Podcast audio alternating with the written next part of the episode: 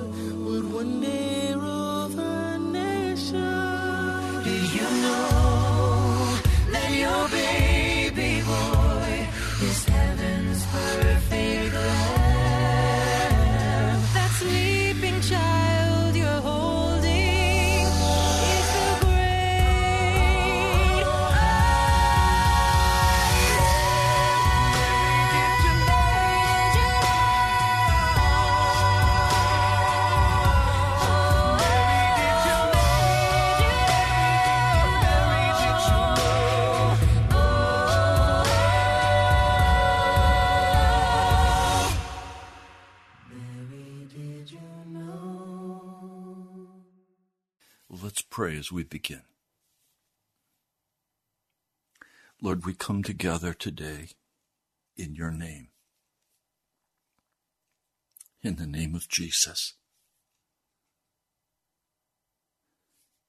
Lord, only by your Spirit can our hearts be opened, our minds be cleared. Lord, I'm not going to hurry. And those who want to hurry will quickly bypass this broadcast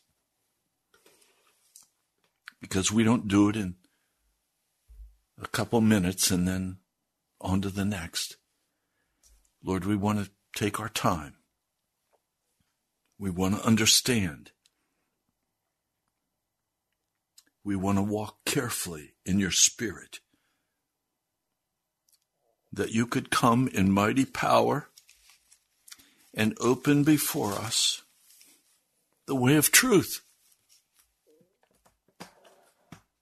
For Lord, I don't think there's anything more important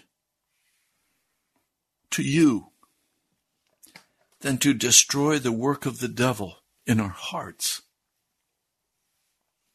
in our lives, on earth. That's why you said you came. Your apostle John said you came to destroy the devil's works. Lord, we're coming today asking you to destroy the work of the devil in our own hearts in every respect. You know that for some time I prayed, Lord, remove the veil from my eyes.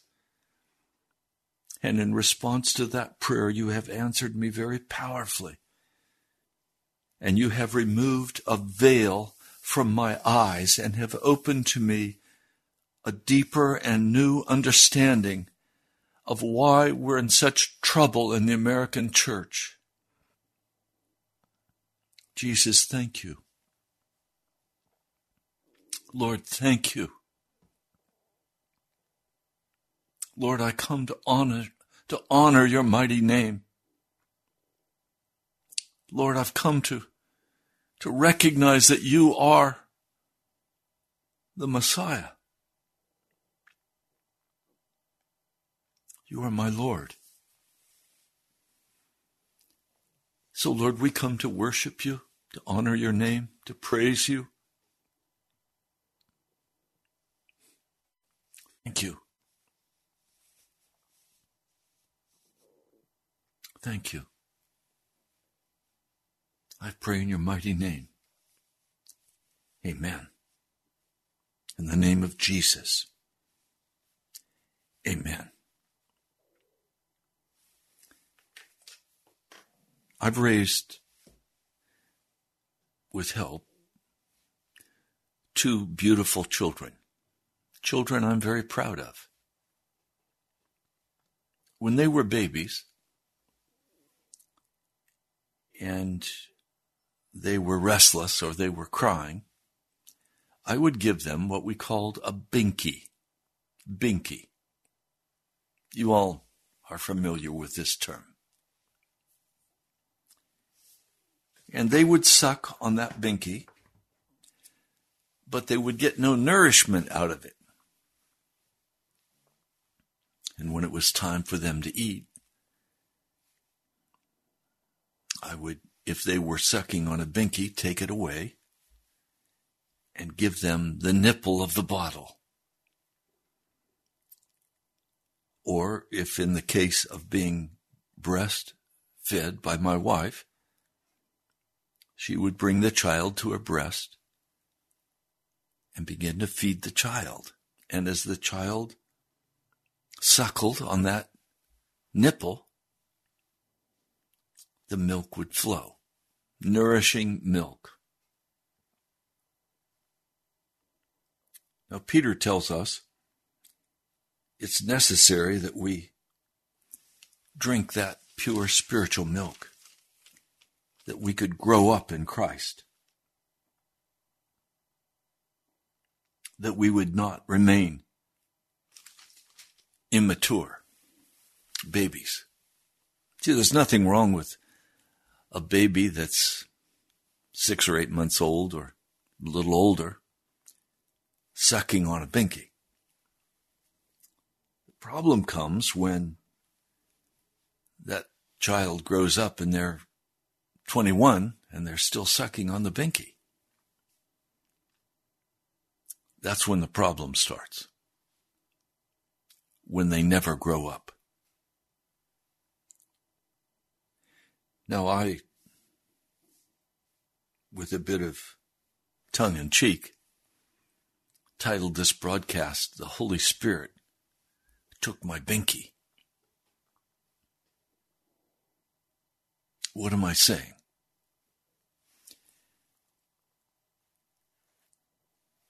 The American Christian church is sucking on a binky.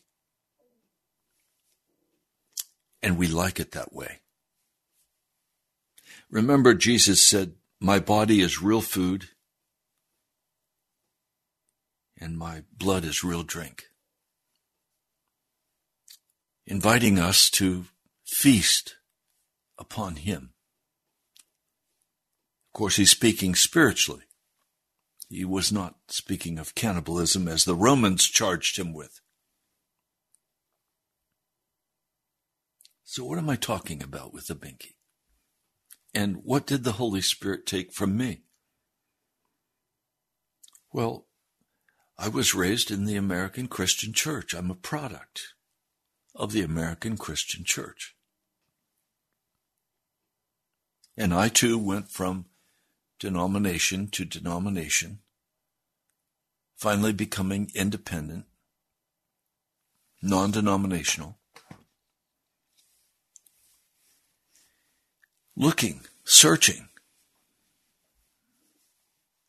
And the hardest task I've had to engage in is getting past all of the lies I was taught about the scriptures from a child, high school, college, graduate school, and then church. I was taught many things that simply are not true. And one of the things that I was taught was to keep the binky in my mouth. And what is the binky? It is the teaching by the vast majority of the American Christian church that when Jesus died on the cross, he loved us unconditionally. And that He removed our sins. That is, He forgave us for our sins.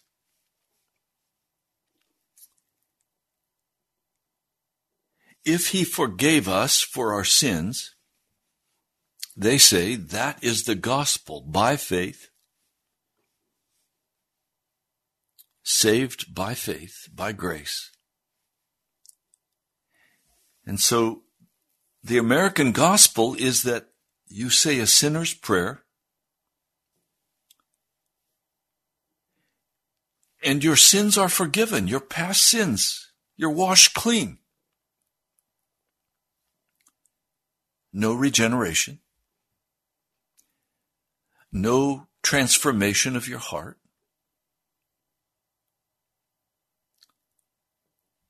You're the same old, same old. Except now you say, my sins are forgiven and I'm saved and I'm on my way. And now I can be a part of the church and the church is my social group. The church is my entertainment. The church is the place where they hold the concerts. It's an institution.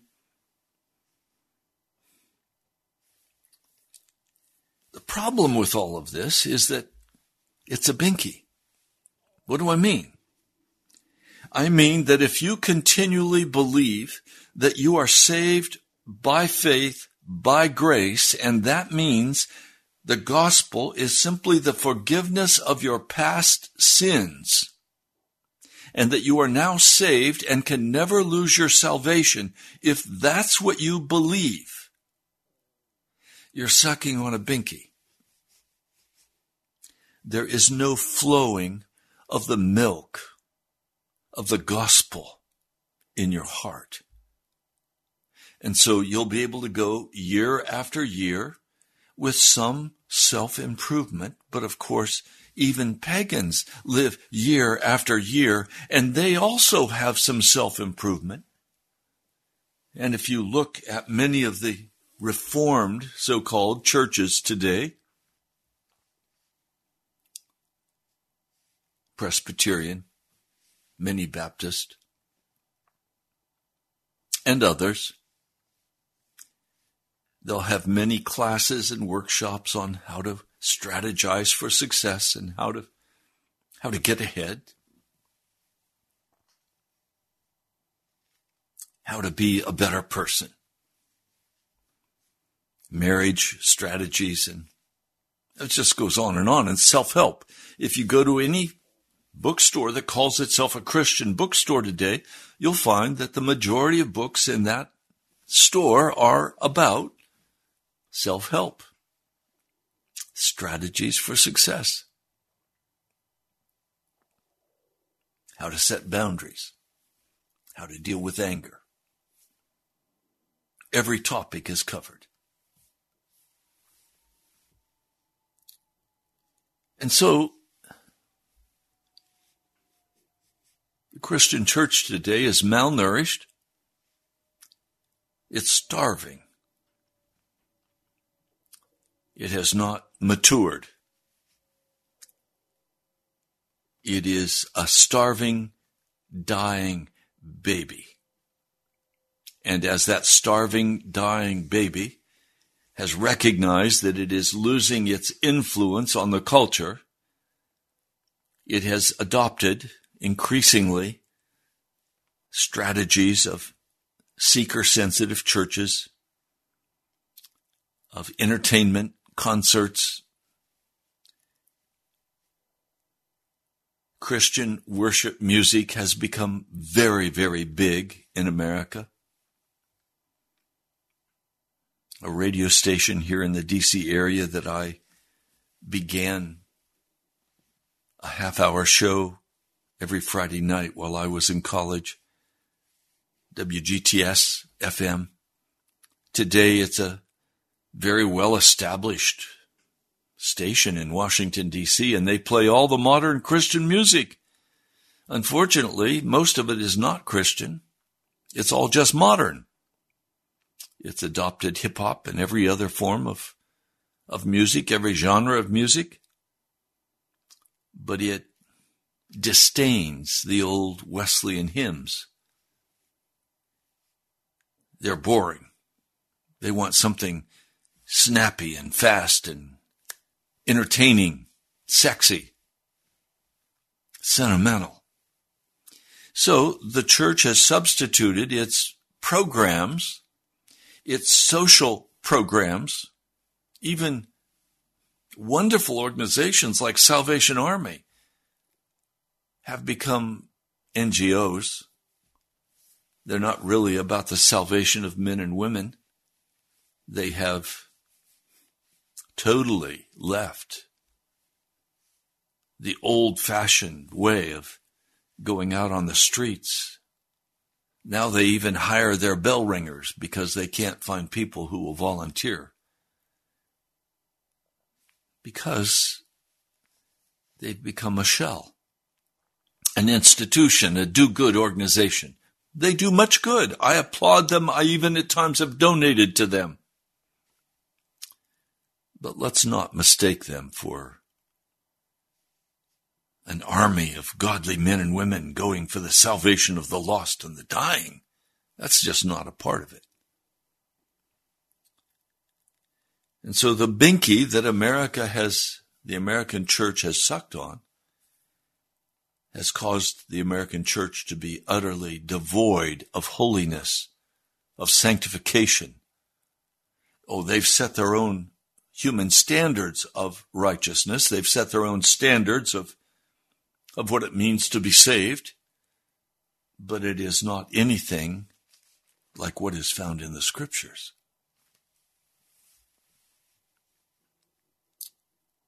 It's simply a shell of its former self. And I hear many people saying, oh, there's going to be a great revival in America. No, no, no, no, no, no. Wait a minute. Do you know what brings revival historically? Historically, it's been throwing the binky away and beginning to understand that the gospel of Jesus Christ is about a man or a woman being born from above, being transformed into the likeness of Jesus, and that man or woman living for Jesus Christ leaving their wickedness, leaving their sin, turning the television off, turning off the worldly entertainment, turning off the, the sports, turning off all of those things that entertain the heart of so many Christian people. I know what I'm saying is not popular, but if you believe in once saved, always saved, if you believe that you are saved because you said a sinner's prayer, if you believe that you are continuing in your sin, and that there's no full victory in Jesus Christ, then I can tell you right now, spiritually, you're dying or you're already dead. And you're just walking in a, in a form of godliness. But you're dead. And in the day of judgment, you will be lost.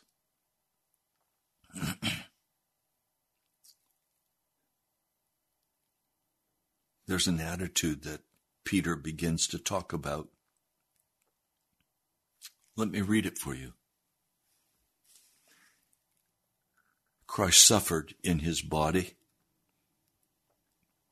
Arm yourselves with the same attitude. Because he who has suffered in his body is done with sin.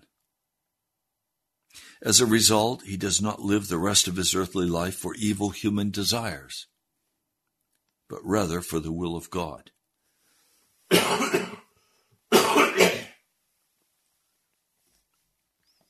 Pardon me, I'm still in recovery mode. Look at verse 2. This is 1 Peter 4, verse 2. As a result, he does not live the rest of his earthly life for evil human desires.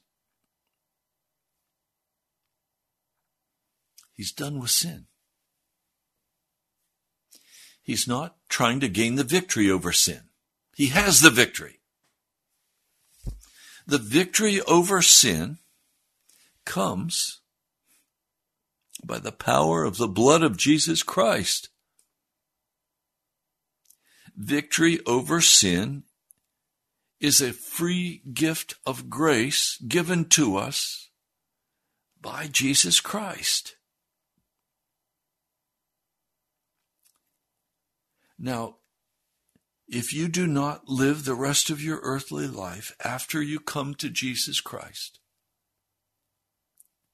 for righteousness, in righteousness, walking in reality, in victory, if you live the rest of your earthly life for evil human desires,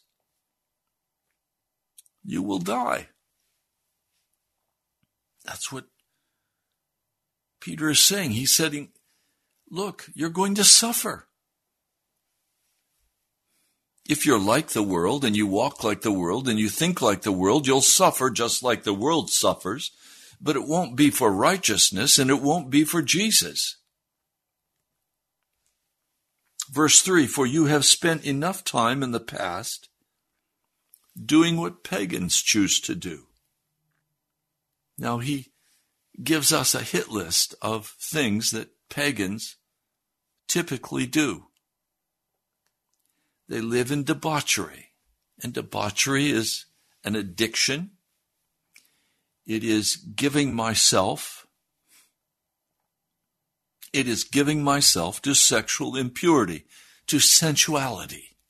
It may not be having sex with someone. It may be just in the way you dress. And it seems that that women today and men want women today to be undressed in public. And so the popular stars of our day are barely covered. Their thong bathing suits, their breasts exposed. One Christian man said, I'm so upset by this woman who came to this business meeting and her breasts were almost totally exposed. But she claimed I was her pastor. Well, but then his wife also has her breasts much exposed. I mean, there's just this attitude today that we can expose ourselves in our bathing suits, in the way we dress, Debauchery is giving attention, undue attention to nakedness.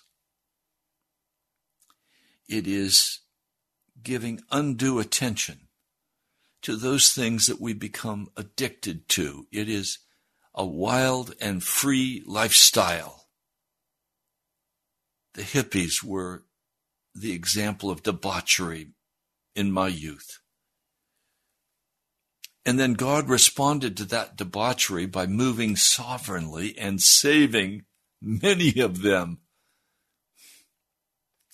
The second on the list is lust, which comes out of the heart, out of the natural man.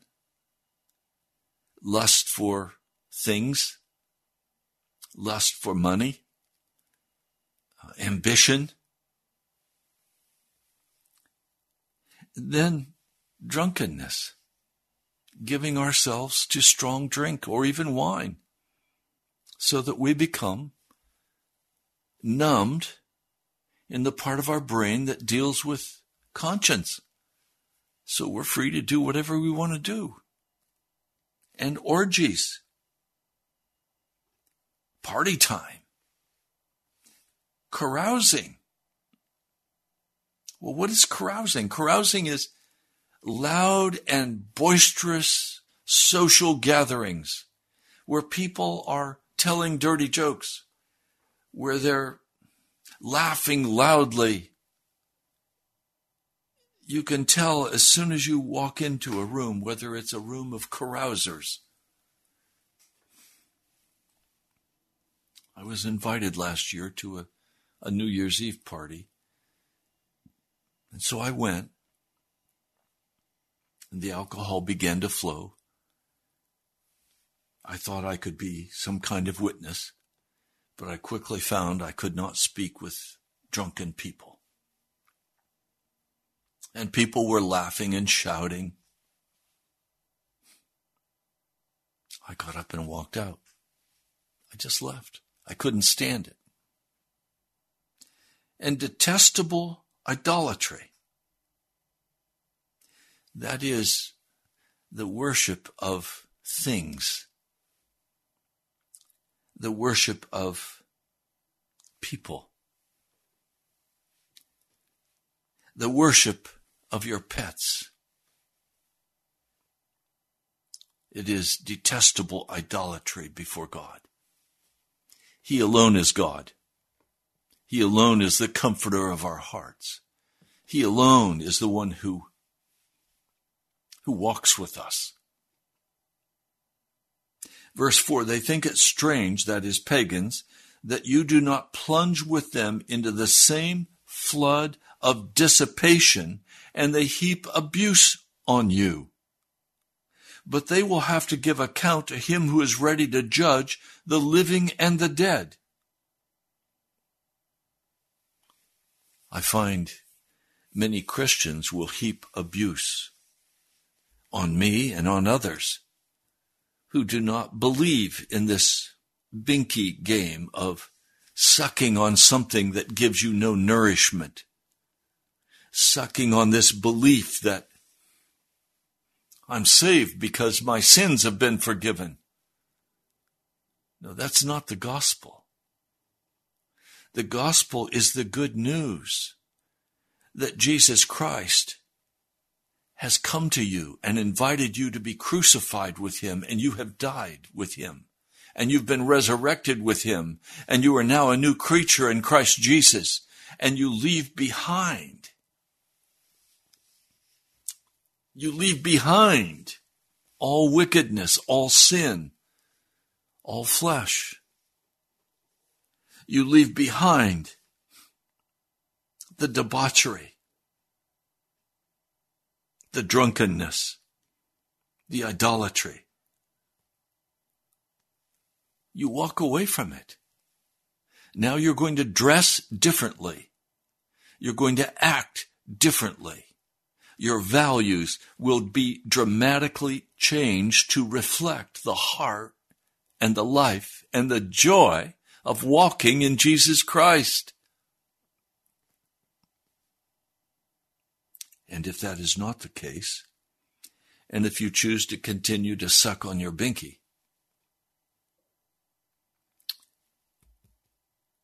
you're going to have to give account to the judge. He says in verse 7 The end of all things is near. Therefore, be clear minded and self controlled so that you can pray. I know when I hold a meeting for prayer and almost no one prays, it's because they don't have a clear mind. They don't understand their condition before God and they refuse to repent. Oh, they'll come and they'll listen. They'll listen to this radio broadcast. But tomorrow I'll open the window and say, please call and pray. And very few will call and pray. Why? Because there's not a clear mind. It's not set on Jesus. It's set on, on the binky.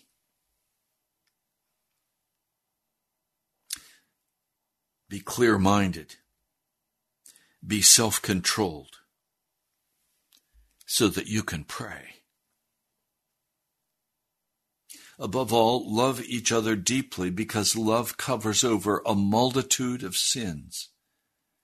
In other words, as we walk together, we don't condemn one another. I see people walking in sin. My heart is not to condemn them. My heart is to love them with the love of Jesus and to call them out of that sin. But there are some sins I can't talk about because if I talked about, they disappear. So I walk carefully in the Spirit. That love covers over a multitude of sins. You may have to cover over the sins of your wife or of your husband. You may have to cover over the sins of your children because they're not yet ready to leave their sin. They don't have clear minds. They don't understand the real issues yet. He says, offer hospitality to one another without grumbling. Each one should use whatever gift he has to serve others, faithfully administering God's grace in its various forms. If anyone speaks, he should do so as one speaking the very words of God. If anyone serves, he should do it with the strength God provides, so that in all things God may be praised through Jesus Christ. To him be the glory and the power forever and ever. Amen. This is a description of what the church should look like. Where every person who comes into that church has been transformed or is being transformed by the blood of Jesus Christ. Yes, their sins are forgiven. That doesn't mean they're saved. There has to be the next step, a much bigger step where I have confessed my sins.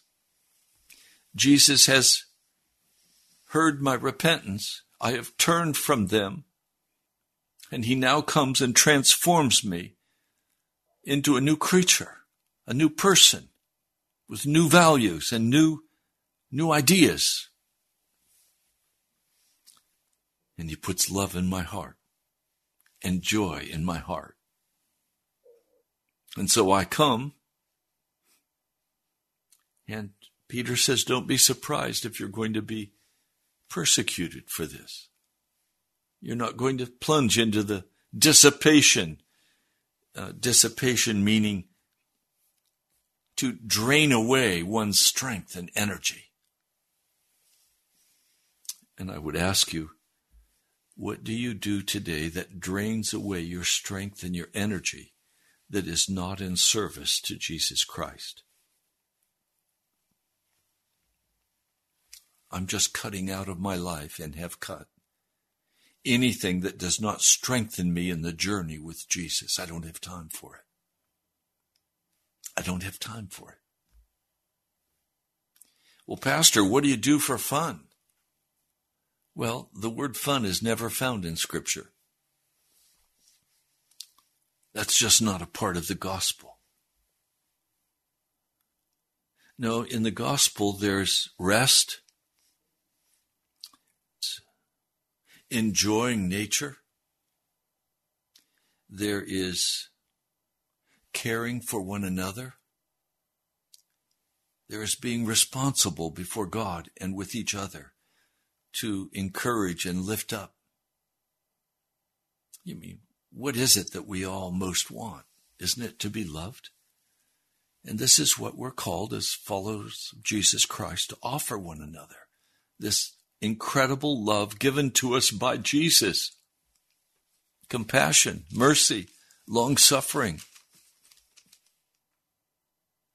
He says, Dear friends, verse 12, do not be surprised at the painful trial you are suffering as though something strange were happening to you. That is suffering for being a follower of Jesus Christ. Not plunging into the flood of dissipation, not plunging into that wickedness. I know. I hear over and over, Pastor, I'm saved, I'm on my way to heaven. But you live like the world, so how can you say you're saved and you're on your way to heaven? Well, I have my past sins forgiven. That doesn't save you. Having your past sins forgiven does not save you. What saves you is the blood of Jesus Christ that transforms you as you are crucified with him and as you are resurrected with him and you become a new person in Christ Jesus. And this is done by faith it is not something you can do for yourself. It is a total transformation of your life and of your heart. And many of you listening have never been born from above. You have never experienced the transforming power of the Holy Spirit to come and take from you that love of alcohol, to take from you the love of bitterness or anger, to take from you the sexual uncleanness. Oh, Pastor, I've I've struggled for years to, to overcome pornography. Well, the reason you're struggling for years to overcome it is because it has a hook in you. And the only way you're going to overcome it is you have to cut it off. You have to die to that thing. You can go through a lot of psychological machinations, but bottom line, where is our comfort found? My comfort is found in Jesus Christ. My comfort is found in Jesus Christ. It's found in reading His Word. It's found in praying, in meditating on the Word. It's found in sharing with others, brothers and sisters, the good news of the gospel and talking about how we're, we're changed. And then even asking one another to pray for each other that areas of temptation could be avoided, that areas of temptation could be dropped from our hearts, that we would be strengthened in the Spirit. Do not be surprised at the painful trial you're suffering as though something strange were happening to you. But rejoice that you participate in the sufferings of Christ, so that you may be overjoyed when his glory is revealed. If you're insulted because of the name of Christ, you are blessed, for the Spirit of glory and of God rests upon you does the Spirit of God and does the Spirit of glory rest on you today? The only possible way it can rest on you is if you've been born again and you're a new creature and you no longer walk in sin. If you still walk in sin, 1 John, the third chapter, if you still walk in sin, you are still a son or daughter of the devil. There is total victory in Jesus. There is a total regeneration, restoration. I am to look like and act like Jesus Christ in you, the hope of glory. If you suffer, it should not be as a murderer or as a thief or as any other kind of criminal, or even as a meddler. However, if you suffer as a Christian, do not be ashamed, but praise God that you bear his name. For it is time for judgment to begin with the family of God. Now, Peter is saying this to us with a recognition that he is soon to go to the cross. He is soon to be crucified, and his precious wife is going to be crucified with him. And so he says, if you suffer as a Christian, do not be ashamed. Don't be ashamed to be crucified. Don't be ashamed to die for Jesus. Don't be ashamed to witness that Jesus is the Christ because you're afraid of their disapproval. Don't be afraid you'll lose your job if you witness for Jesus. Now, if you say and do something judgmental and foolish, you'll lose your job. But the person who hires you should see your righteousness. They should see your love expressed. Not judgment, but love. For it is time for judgment to begin with the family of God. And if it begins with us, what will be the outcome for those who do not obey the gospel of God? Well, what is that gospel of God? Again, it is not that your sins have been forgiven. The gospel of God is that you have been totally transformed into a new person. And you now have victory over all sin.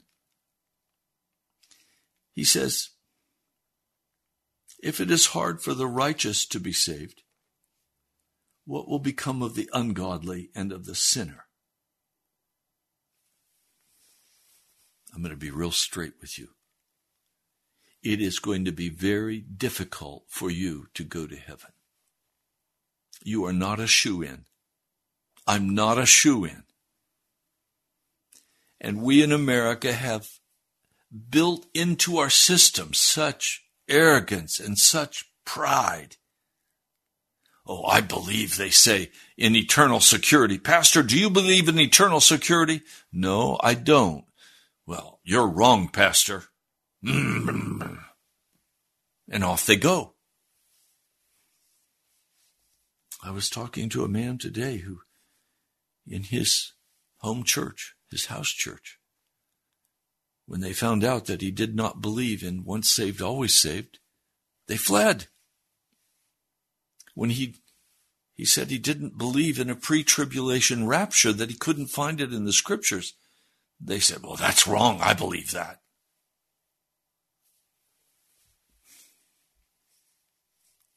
Such pride such arrogance.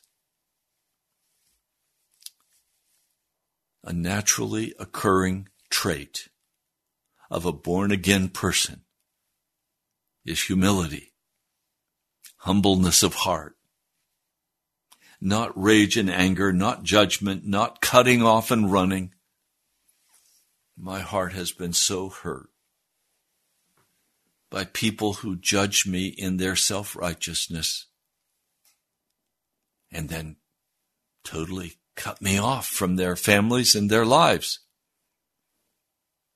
I'm garbage to them. Pardon me. I consider it an honor to be cut off by men and women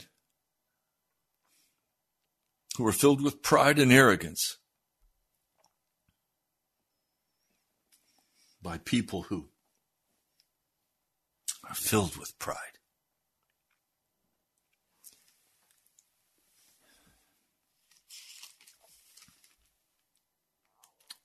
If it's hard for the righteous to be saved, and it is, because the gate is narrow, the path is straight. It's not easy to enter.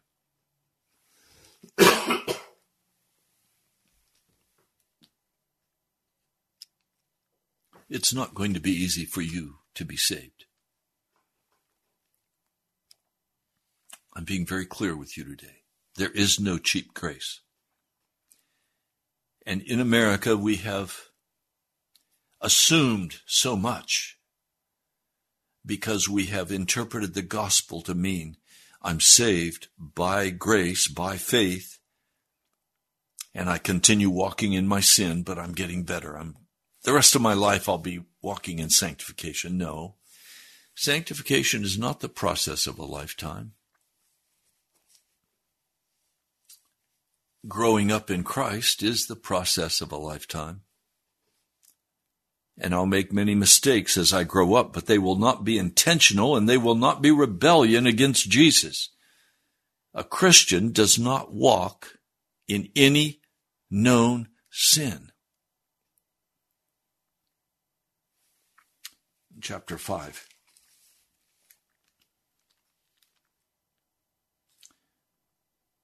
Look at verse 5. Young men, be submissive to those who are older. All of you clothe yourself with humility toward one another because God opposes the proud, but gives grace to the humble. Humble yourselves, therefore, under God's mighty hand that he may lift you up in due time. Cast all of your anxiety on him because he cares for you. The mark of a of a Christian is humility.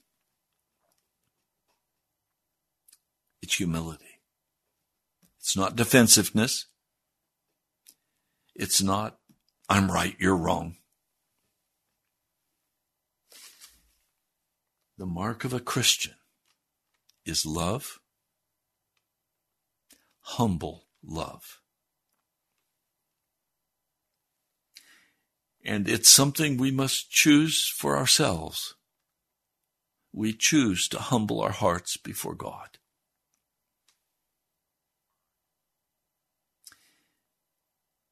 Cast all of your anxiety on Him because He cares for you. Be self controlled and alert. Your enemy, the devil, prowls around like a roaring lion looking for someone to devour.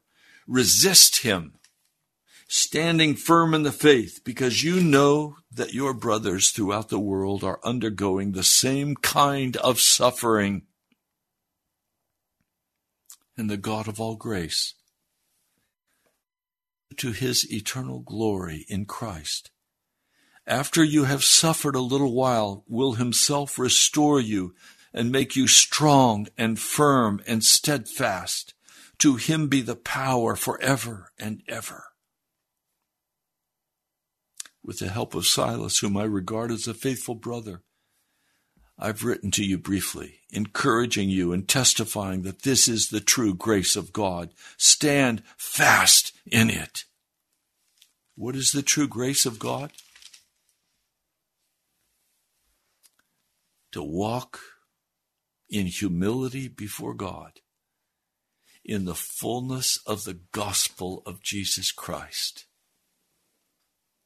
The gospel of Jesus that teaches me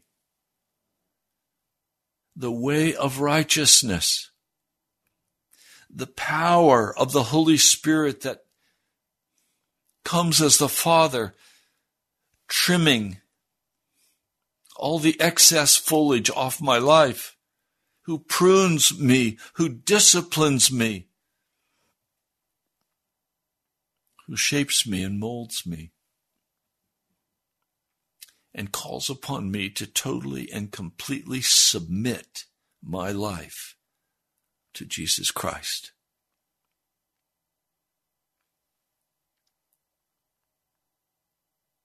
I'm to use whatever gifts I have, but use them humbly at the direction of the Holy Spirit. You see, if you live with a binky in your mouth, sucking on it, you'll get no nourishment, and you'll live year after year not making progress with Jesus. Your heart will be cold or lukewarm. You'll go through the rituals of the church. You'll go through the church calendar. You'll go through soon the decorating of the church. But you will not be winning people to Jesus because your heart is not on fire. And when you look through the lenses that the gospel is simply my sins are forgiven, you will miss the gospel of Jesus Christ and you cannot be saved. I want for you salvation. I want for you the fullness of the presence of Jesus Christ. I want for you the joy of the good tidings of the gospel of Jesus. Well, tomorrow we're going to call for a day of prayer.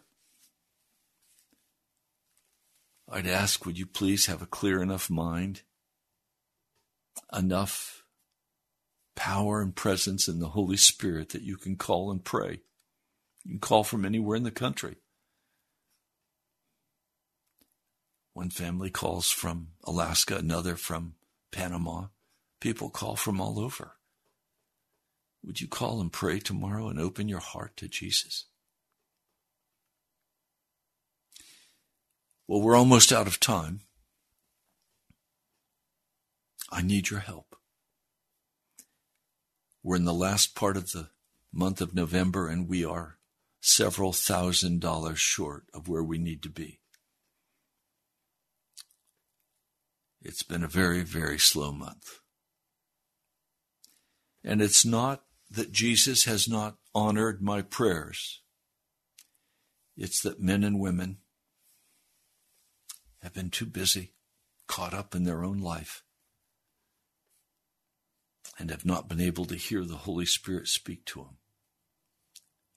I thank those of you who have stepped forward and have given. I need many more of you to do the same if this radio broadcast is to continue next month. So would you would you go to the webpage nationalprayerchapel.com and give as the Holy Spirit leads you to? And would you consider writing to me? I would love to hear your testimonies. I praise God for Lynn and for others who have written. I praise God for Twyla. I look forward so to her letters. She is so vulnerable and beautiful. Gail, others of you, thank you. Write to me at National Prayer Chapel. That's National Prayer Chapel. Post Office Box 2346, Woodbridge, Virginia 22195. That's again National Prayer Chapel. Post Office Box 2346, Woodbridge, Virginia 22195.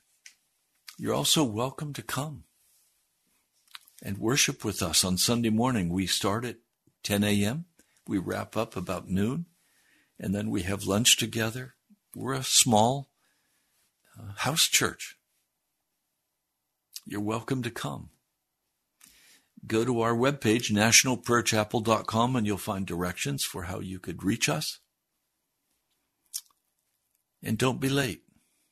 Be serious. Don't drop in. come and be a part of it. Now let's pray. Lord Jesus, I thank you for your mercy and your grace. And I ask today that you would come in mighty power for each person listening. That you see the cry of their hearts, that you would meet them where they are today, that you would encourage them, that you would fill them with your love and your mercy. And if they are walking in sin, that you would bring deep, heart torn conviction that they would be born from above. In the name of Jesus, I pray. Amen. God bless you, my brother and sister. I'll talk to you soon.